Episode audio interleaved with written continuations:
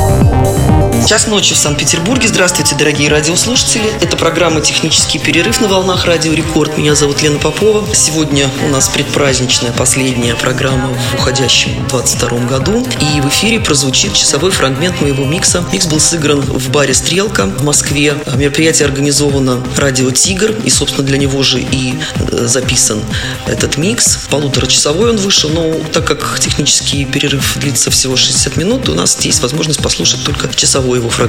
Ну а я с наступающим Новым годом всех хочу поздравить. Микс, кстати, довольно праздничный, потому что он собран из э, довольно знаковых, местами ироничных треков, которые есть в моей виниловой коллекции. И вот такое подведение итогов. Ну, можно, конечно, не последнего 22-го уходящего года, а вообще просто такой забавный, смешной и очень романтичный э, материал сегодня в техническом перерыве. Two hearts set sail. On endless seas.